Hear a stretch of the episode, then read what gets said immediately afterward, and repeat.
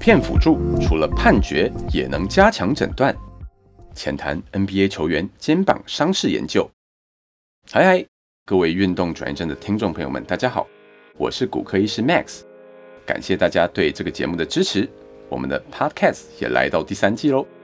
跟以往一样， Max 医师希望透过一些临床上的经验分享，定期的跟大家分享一些跟运动医学相关的知识，或是透过很有趣的期刊研究，让大家明白运动产业的不同面向。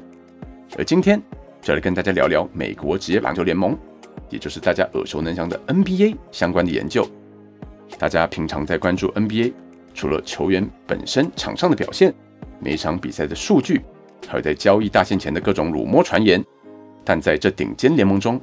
有关球员受伤的机制也是持续被大家拿来研究而且讨论的。Max 医师今天要分享的一篇论文，就是想利用影片观看的方式，去更准确地分析探讨 N B A 球员们肩膀受伤。毕竟现在是个影片唾手可得的时代，利用影片来确认受伤机转，直观上应该是会比较准确，而且不会出错的。这同时也是第一篇使用影片来辅助探讨 N B A 球员们受伤的研究。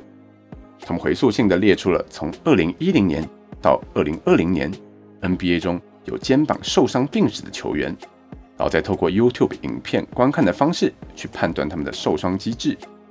当然跟我们平常在看影片的时候一样，画质当然是要高清的才会好看嘛，所以只要画质太差的，或是影片的内容角度无法判断受伤机转的，就都被剔除掉了。他们最后发现，在五百三十二个肩膀受伤的案例中，总共有三十九例有符合可以利用影片来判断的筛选标准。同时他们使用了随机的五十个其他个案来当作对照组，去进行细部的分析。研究的结果，他们发现到三十九个肩膀受伤的案例中，有 百分之五十九 发生在球季的前半段，而 百分之二十八点二 是在后半段，有 百分之十二点八 会出现在季后赛。而九成的球员，也就是大部分的肩膀受伤，都是因为直接的冲撞所导致。而这其实也一点都不意外啊，毕竟在 N B A， 除了垃圾化，身体上的直接碰撞一定也是最高等级的。而受伤的部位，假如从肩膀的解剖构造来细分，会发现到肩峰锁骨关节是占了最大宗，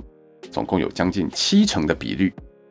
这是因为机转中最常见的，就是以选手受到一个从内侧的力量撞击到肩膀的外侧，这很直接的就会导致外侧锁骨和肩峰连接的关节面受伤。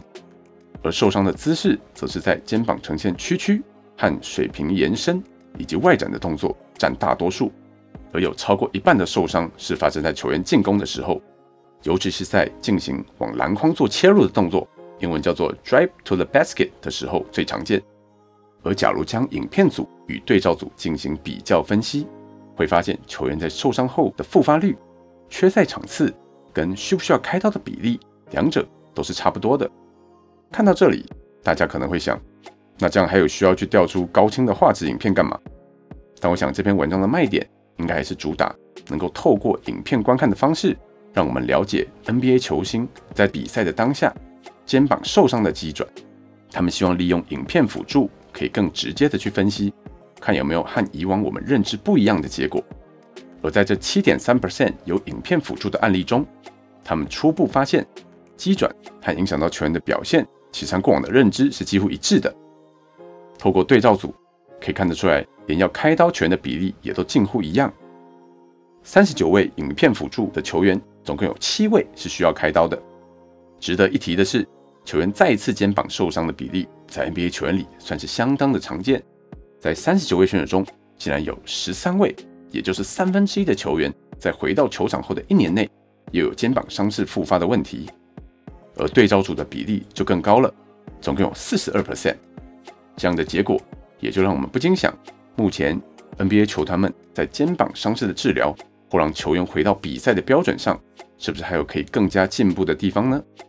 而后续的研究， Max 医师是认为透过影片辅助，其实更细部的伤势分析应该也不会太难达成才对。这也是这篇论文可以提供给我们一个崭新的观点与方式。 Max 医师今天就先分享到这里，运动转运站，我们下次再见喽。